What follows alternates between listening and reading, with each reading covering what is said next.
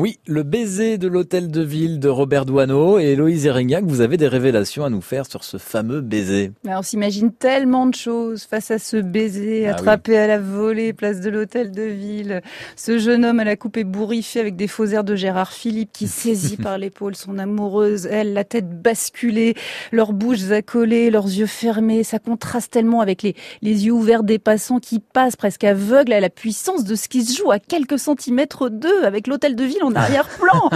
c'est magnifique. C'est vrai qu'elle est belle, cette Elle est belle, cette photo. Attrapée à la volée, bon, bah, pas tellement, en fait.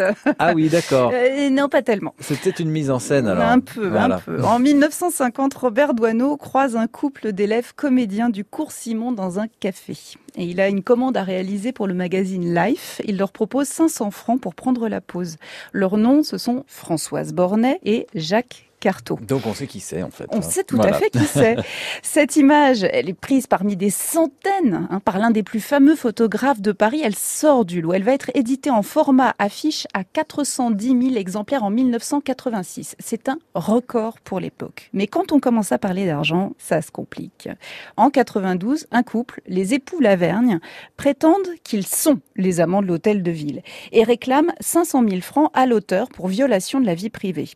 Les usurpateurs sont décrédibilisés lorsque Françoise Bornet, le modèle initial, sort de l'anonymat. Bon, elle en profite au passage pour réclamer 100 000 euros de droit à l'image et un pourcentage sur les bénéfices ah commerciaux. Elle perd pas le nord, non, non, non, non, non, non, Il n'y a que son ancien amoureux, Jacques Carteau, qui est aussi sur, euh, sur la photo, qui ne se joint pas à la démarche, refusant, je le cite, hein, de transformer cette histoire photographique en histoire de fric. C'est tout à son honneur. Voilà. voilà. Et de toute façon, elle ne les obtiendra pas, ces sous, parce que selon le tribunal, elle n'est pas reconnaissable sur le cliché du fait de sa position. du coup, Françoise Bornet a mis en vente son cliché original, qui a été mis à prix à 10 000 euros, c'était en 2005, et il a été adjugé, tenez-vous bien, à 185 000 euros à ah un collectionneur suisse, tout n'est pas perdu pour Françoise Bornet. Non, finalement, hein, ça casse un petit peu le mythe d'ailleurs du baiser de l'hôtel de ville quand même. Hein. Ouais, oui et non.